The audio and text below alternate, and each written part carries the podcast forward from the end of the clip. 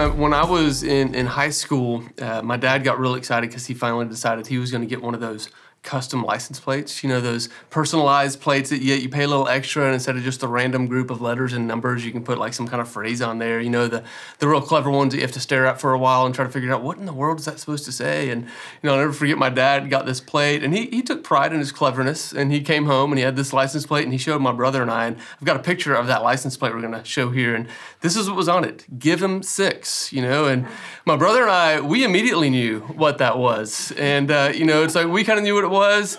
But, you know, the, the weird thing is we lived in Charleston, South Carolina at the time.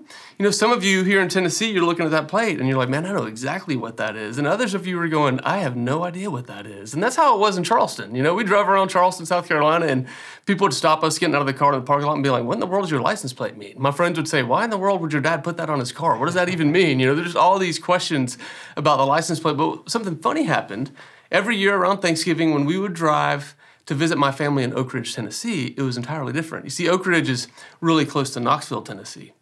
And no kidding, as we'd be getting closer to Knoxville, the home of the University of Tennessee Volunteers, people would literally honk their horn at us and give us thumbs up at the license plate. Or we'd get out of the car at the parking lot and people would go, hey, I love your plate, you know. And some of you are going, what in the world is this license plate? Well, you know, give him six was a phrase that was immortalized by John Ward. He's this legendary sports commentator for the University of Tennessee. And every time a volunteer would carry the football into the checkered end zone, John Ward would say, give him six. And the crowd used to go nuts, people listening. This enthusiasm would just well up in their hearts. You know, this is the same guy that immortalized the phrase, it's football time in Tennessee. You know, whenever you hear his voice, and when you hear this phrase, a Tennessee fan just feels this deep well of excitement rising up. Today, it's more like a, a deep well of nostalgia as we remember the days when Tennessee scored touchdowns. But, you know, it's like, it is this, it's this phrase that means a whole lot if you're a Tennessee Volunteer fan. But if you're not a Vols fan, it doesn't mean a whole lot at all. You know, isn't that the way some phrases are? Have you ever noticed there are, there are these phrases that mean the world to a certain group of people, but if you're not in that group of people, you know, it's hard to understand why it's such a big deal. You know, we're in this series called The Gospel of the Kingdom. And at the very beginning of the series, we said, hey, we just, we ripped this phrase off, this title, we just ripped it off from Jesus. You know, Matthew chapter four tells us that Jesus went into the villages uh, around Galilee and he began to proclaim the gospel of the kingdom. Guys, this phrase would have been huge for Jesus' original audience, these first century Jews. This was a phrase that would have been deeply emotional. The good news of the kingdom. It, it would have been inspiring. It would have been hopeful. It even would have been dangerous. In the days where the Roman Empire had their thumb on the people of Israel, Jesus begins proclaiming this gospel of the kingdom. But, you know, if we're honest, today we hear the phrase gospel of the kingdom. And, you know, much of the world would go, gospel, isn't that like a type of music? Like, what is gospel? You know, if you've been in church for a long time, we, you might hear the phrase gospel of the kingdom, and, and you might go something like, yeah, I'm pretty sure that's an important phrase. Think I should probably feel something about that, but I don't know what I'm supposed to feel, you know, we fake it till we make it, you know. Sometimes it feels like today, the interpretation of what that phrase, gospel of the kingdom, is just up for grabs. And guys, this shouldn't surprise us. I mean, we're we're two thousand years past the time when Jesus kind of started proclaiming this message. We're, we're in America, you know, we're largely, as Christians, we're a group of Gentiles. We're, we're not Israelites. We don't share that heritage, and and really, kingdom language is just weird for us. We live in a democratic nation. You know, the word kingdom at its best stirs up these kind of romanticized pictures of the royal family or your favorite episode of The Crown. And at worst, we, we picture some sort of tyrant king trying to expand his borders, you know, through a, through a you know, terrible crusade. And we, these are the images of kingdom when we think of kingdom. This series that we're in, Gospel of the Kingdom, it is intended to help us as a church family, a group of people just following Jesus or trying to figure out what it means to follow Jesus. We're trying to get a firmer grasp on what Jesus meant by the gospel of the kingdom and what his original audience would have heard with this message. And so we started the very first week, we started tracing the roots, you know, and, and just a brief recap, recap, you know, we said that we said that the, the roots of the gospel of the kingdom go back to this idea of creation and a, a loving father and a powerful king. That's at the very beginning. You know, we see this in creation. And then not long after that, we, right in Genesis chapter three, we see that it's not, there's this loving father and a powerful king, but man, there's also this hate-filled enemy And this hate-filled enemy, Satan, he's trying to derail and pollute all of God's intents and purposes in the world. And then right on the heels of this hate-filled enemy, we see this hope-filled promise kind of come into the story. Remember that, that promise was this idea that an offspring of Adam and Eve would come, and that his heel would be bruised, but he would ultimately crush the head of the hate-filled enemy. And then last week we started going, okay, well, how's this promise going to be fulfilled? We said, well, a loving father, he's going to do it through a promised family. He's going to do it through a family. But God is not just loving father, he's also powerful king. And so this week we see that uh, out of this promised family is going to arise this promised kingdom. And that's what we're going to be looking at uh, this morning. So Second Samuel seven, that was read over us just a few minutes ago, it's this, this story centering around this guy named David. Now, just a heads up, between Abraham and David, we've got about a nine hundred year gap to cover here. It's like, that's a pretty big chunk of time, a lot of water under the bridge between Abraham and David. And, you know, we don't have time to, to understand all that, but here's what you need to know. Abraham's descendants did indeed grow into a huge nation. They grew into the nation of Israel. And Israel has this complex history that unfolds between Genesis and the book of Second Samuel. Uh, you know, there, there's it's this picture of a nation that is struggling with God. In fact, that's what their name means. Israel literally means struggles with God, wrestles with God. And so, you know, we see this picture of this nation struggling to understand God's promises in the, in the midst of their current circumstances. We see this group of people who's struggling to trust God. They're struggling to obey God. And this plays out in a variety of ways. You've got the Exodus story, which is Exodus, you know, Leviticus, Numbers, Deuteronomy, those four books. It's like, man, this story where God delivers the Israelites from Egypt, and then in the wilderness, they worship idols and they struggle to trust God. It's, it's the, the conquest story where Joshua takes the Israelites into the promised land and they struggle to trust and believe that God will do what he says he's going to do. It's the story of the judges, where you have this faithfulness, unfaithfulness, faithfulness, unfaithfulness cycle of rulers that rise. And it's this unfolding drama of a people group struggling, struggling to obey and trust God and his promises. And guys, all across this story, we find these whispers of a kingdom. We find these whispers of a kingdom. You know, I love this. Uh, we're going to look first at the whispers of the kingdom, and then we're going to zoom in on Second Samuel seven, where we hear it is a bold proclamation of a promised kingdom. And then we're going to dig into the hope of that kingdom. But we start with the whispers. You know, really, we started hitting on this last week, the whispers of the kingdom. You know, we looked at several passages where we saw this promise to Abraham, and one of them was in Genesis chapter seventeen. And in the context of this verse, you know, God is looking at Abraham, and he's going, hey, a great nation's going to come from you. But in, in chapter seventeen, verse six, he says, listen, I will make nations of you, and kings will come from you. And then again, in Genesis seventeen, verse sixteen, he's talking about Sarah this time. God looks at Abraham, he says, I will bless her, so that she will be the mother of nations. Kings of peoples will come from her.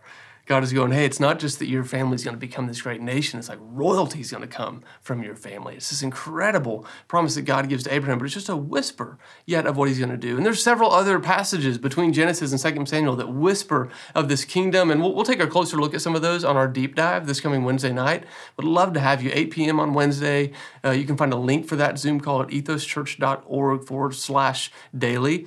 And uh, we'll just dive in a little more at a few other passages where we see those whispers. But I just want you to see, like, there's this whisper whisper of a kingdom.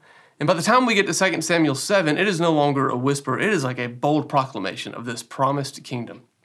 Now in Second Samuel seven, to set the stage of what's happening here, here Israel is now in possession, uh, a partial possession of this land that God has promised.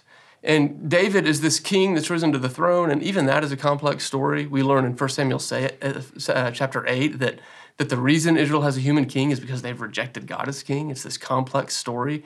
But God is faithful. He meets them where they are, and he raises up this guy named David, who he says is a man after his own heart.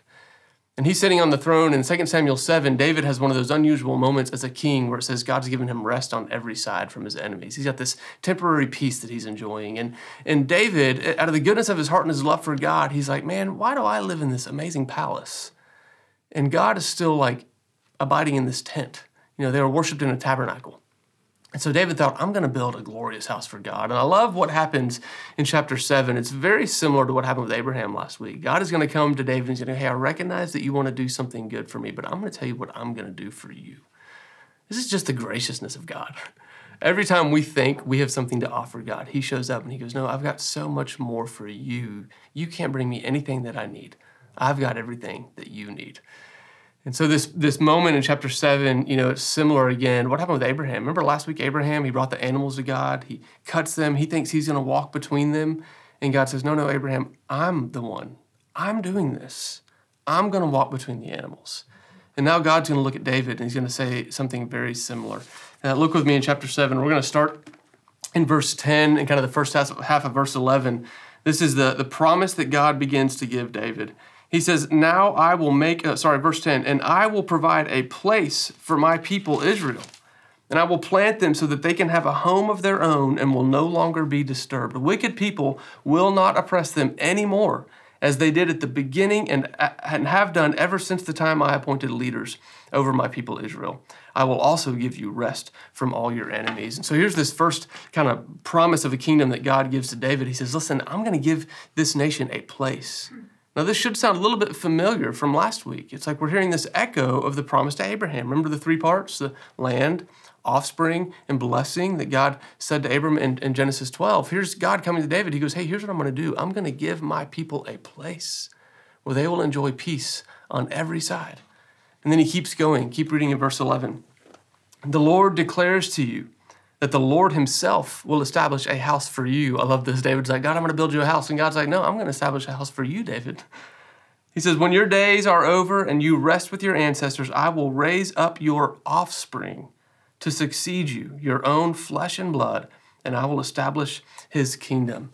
Here again is the second part of this promise. God gives David, I'm going to give Israel a place. This, it's like the land. He says, God, and, and David, I, I'm going to give you offspring that's going to come after you, and I'm going to seat him on your throne as your heir. Then you keep reading. Look in verse thirteen. He is the one who will build a house for my name, and I will establish the throne of his kingdom forever. I will be his father. He will be my son. Jump down to verse sixteen with me.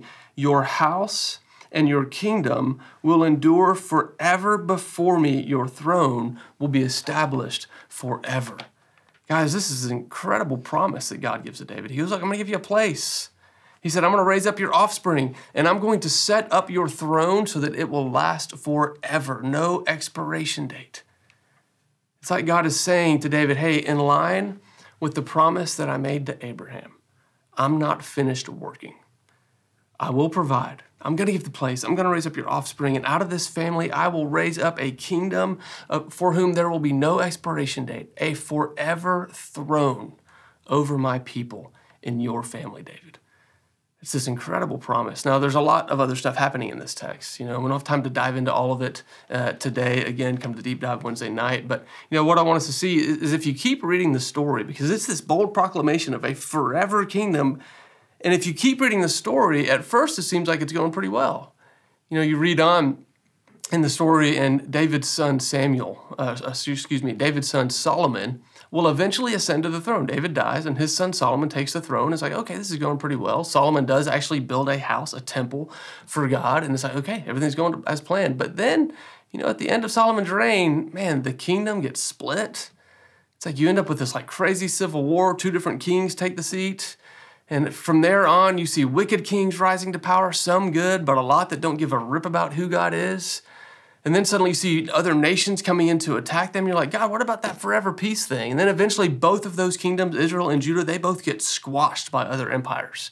And the Israelite people get carried off into captivity, and you're left going, wait, wait, God, God, you made this promise forever. What was all that forever talk if now suddenly the kingdom is gone and we don't see it anymore? And you feel this sense of despair. And in the middle of all of these crazy circumstances that seem contrary to God's promise, God will send prophets to speak to the people of Israel.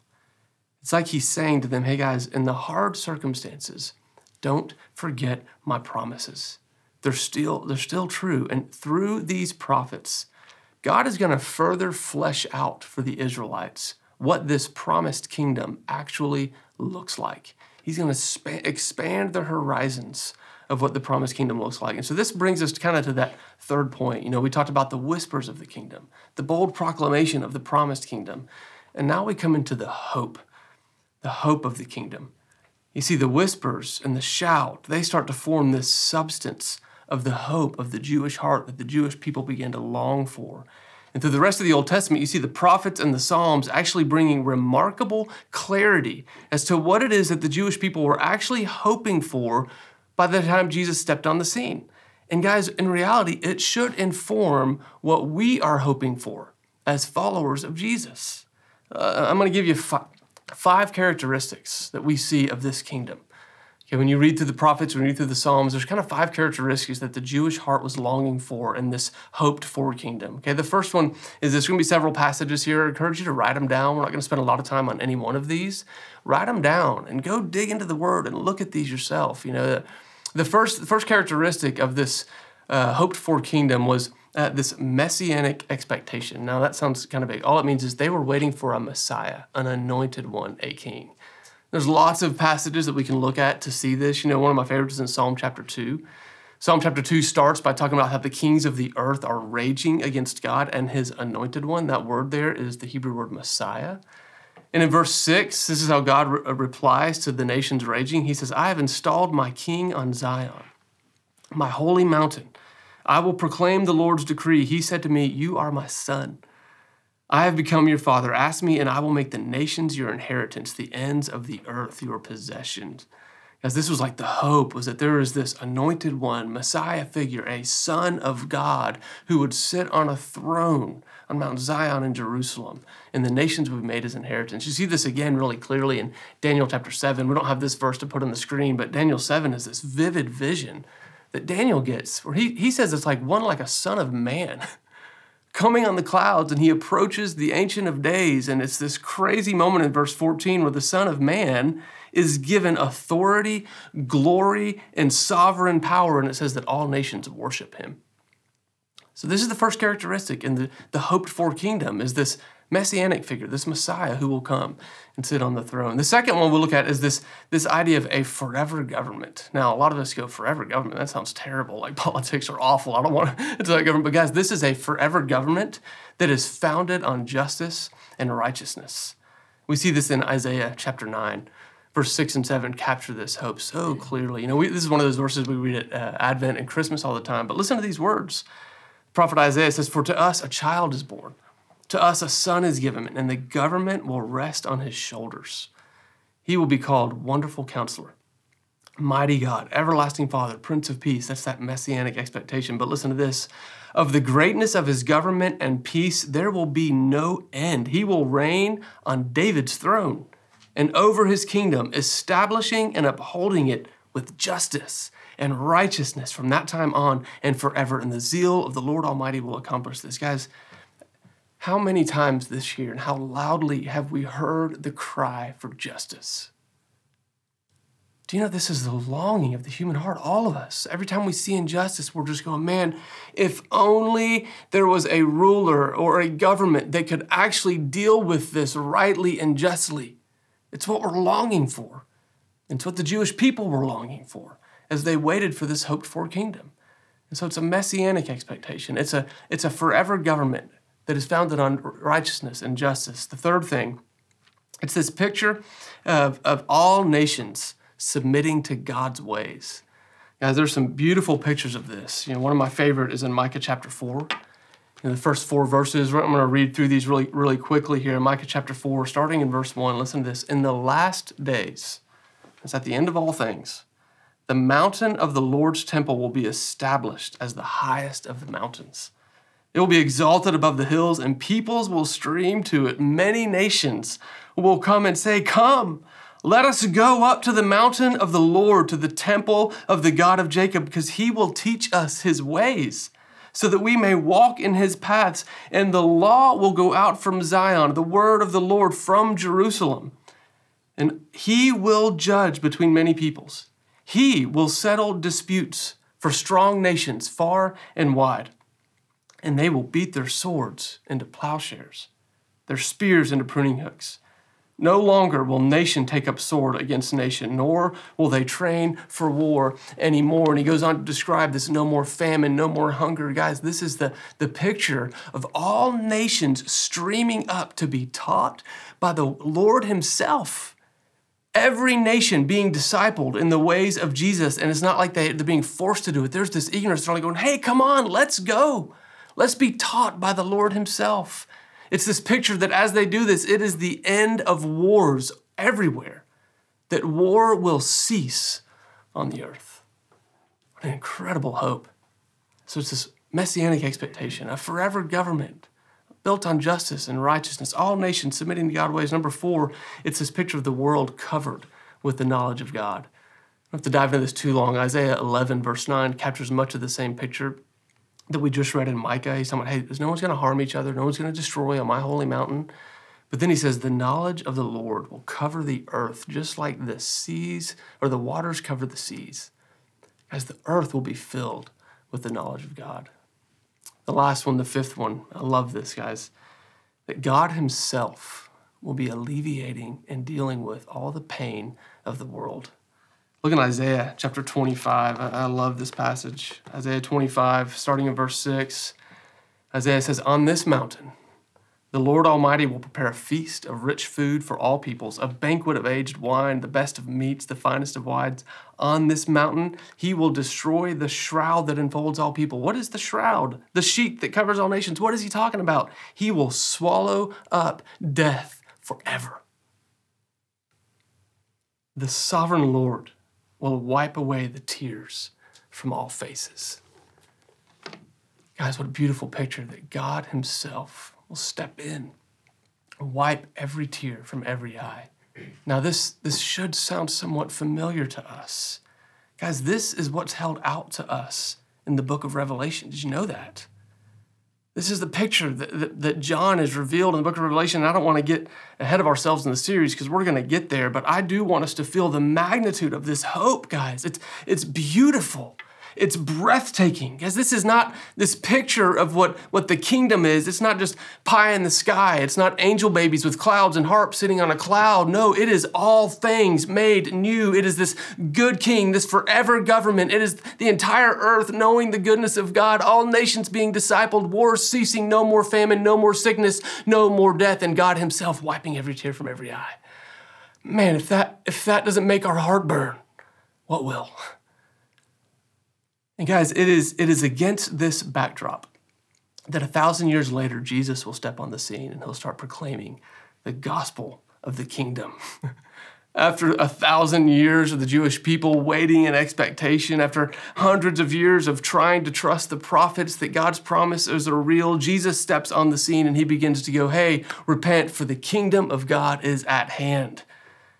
This thing is imminent. It is coming. This is the language the prophets always used to talk about the day of the Lord, and now Jesus is here and he's proclaiming. Can you imagine what the first century Jews and the disciples were feeling?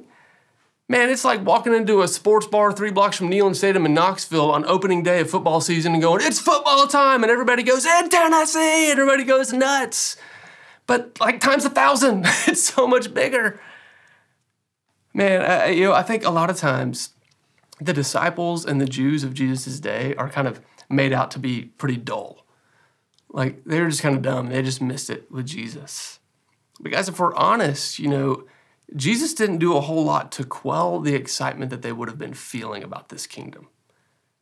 You know, early on in this ministry, Jesus takes these disciples who would have had this hope of this kingdom that we've been talking about, and he sends them out and he goes, hey guys, go, go proclaim the kingdom. And while you're at it, you're going to perform miracles, you're going to raise the dead, heal the sick, cast out evil spirits to confirm that this is actually the thing we're talking about. It's incredible. You know, Jesus explicitly said things to his disciples that would have only stoked the flame in their hearts for the kingdom they longed for. In Matthew chapter nineteen, verse twenty-eight, listen to these words that Jesus says. He looks at the twelve disciples and he, got, he says, truly I tell you, at the renewal of all things, when the Son of Man sits on his glorious throne, you who have followed me will also sit on twelve thrones, judging the twelve tribes of Israel. This is pretty specific and pretty physical. Like Jesus is going, hey guys, you, you know this thing you're waiting on. You know guys, today is, is Palm Sunday. Palm Sunday is the day we remember Jesus riding into Jerusalem on a donkey to shouts of praise. And you can read about that in, in, in you know, Matthew twenty-one, Mark eleven. But guys, it's this incredible moment, not just because Jesus rode in on a donkey, but it was the fulfillment of yet another prophecy. You know, in Zechariah nine nine, the prophet Zechariah said, shout, daughter Jerusalem, see your king comes to you, righteous and victorious, lowly, riding on a donkey. Guys, this would have just been like, it would have stirred up that hoped-for kingdom in everyone who saw it. By the time Jesus gets to the Last Supper in Luke twenty-two, man, the, the kingdom expectation would have been fever pitch. Jesus doesn't squash it. Instead, in Luke twenty-two, he looks at his disciples. He says, guys, I won't drink of this fruit of the vine again until the kingdom of God comes. Man, they are just, it is like, it is through the roof. The hope and the expectation, the emotion, the, the intensity of what they're longing for. And then Jesus dies. He's arrested, he's beat, he's betrayed, and he dies alone. Can, can you feel the weight of disappointment, of confusion, of disillusionment that the disciples and all those who follow Jesus must have felt when they see Jesus hanging on a cross and dying? The one that they believed was the Messiah hanging on a cross and dying. Guys, the weight of that disappointment, the weight of the disillusionment, it should help illuminate why the resurrection is such a big deal. Guys, it's the moment where, where death takes a blow, where hope gets restored, and the one they believe to be the Messiah comes back. Guys, it's huge. You know, I don't want, again, don't want to get ahead of us in the story. Next week, we are going to look at resurrection. We are going to celebrate resurrection because it is major. But as we head into Easter next week, guys, this promised kingdom that was to come through a promised family, this is the backdrop for the story, the backdrop for our story. From Palm Sunday and the death of Jesus, we find the disciples struggling to reconcile God's promises with their current circumstances. Have you ever felt that before? You ever struggled to reconcile the promises of God with what you see happening in the world around you or with your current circumstances? You ever felt that weight? That's what the disciples were feeling. You know, it's pretty easy for us to feel, honestly. I mean, guys, we're, we're coming out of a year, a year where our nation's been divided over issues of justice, where we've all been crying out, man, if only there was somebody, if there was only there was a solution to the injustice we see, if only it was there. It's the cry of our hearts. We're coming out of a year where more than half a million people just in our country alone have lost their lives due, due to a virus that's still wreaking havoc and causing all kinds of problems sociologically, politically, economically. It's just wreaking havoc. Have you ever had moments where you've been thinking, wait, God, what about all of the promises? You know, next week, guys, what we're going to see is that the resurrection of Jesus is the first fruits of what is to come. It's God saying, hey, I, I know, guys, listen, I just raised him from the dead. Like, I've got this. My kingdom's coming. My kingdom is at hand. Death itself can't even stop me. And then he's going to go on. He's going to give the Holy Spirit. We're going to look at all these things. And the Holy Spirit is this deposit guaranteeing our inheritance. It's going, hey, that kingdom thing you've been longing for, it's still coming. It is coming. But this morning, Palm Sunday, as we prepare our hearts for resurrection, I, I, I want us to take a time to just feel the weight. As we take communion this morning, we don't have to pretend that we don't feel the weight of the world.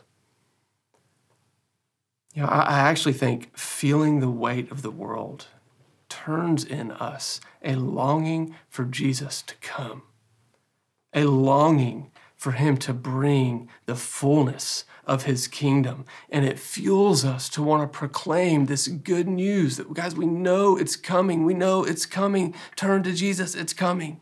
It fuels in us the ability to live it out, that hope fully right here and right now. So this week, around communion, I want us to sit in the longing. I want us to sit in the longing. For some of us, you know, this, this will be personal. You're, you're in, the, in the middle of feeling pain, feeling heartache. Maybe you've lost someone you loved. Maybe you've lost your job. There's financial uncertainty. Maybe you've been battling mental illness or loneliness. And you're going, man, I, I, I would love to see Jesus come in the middle of this.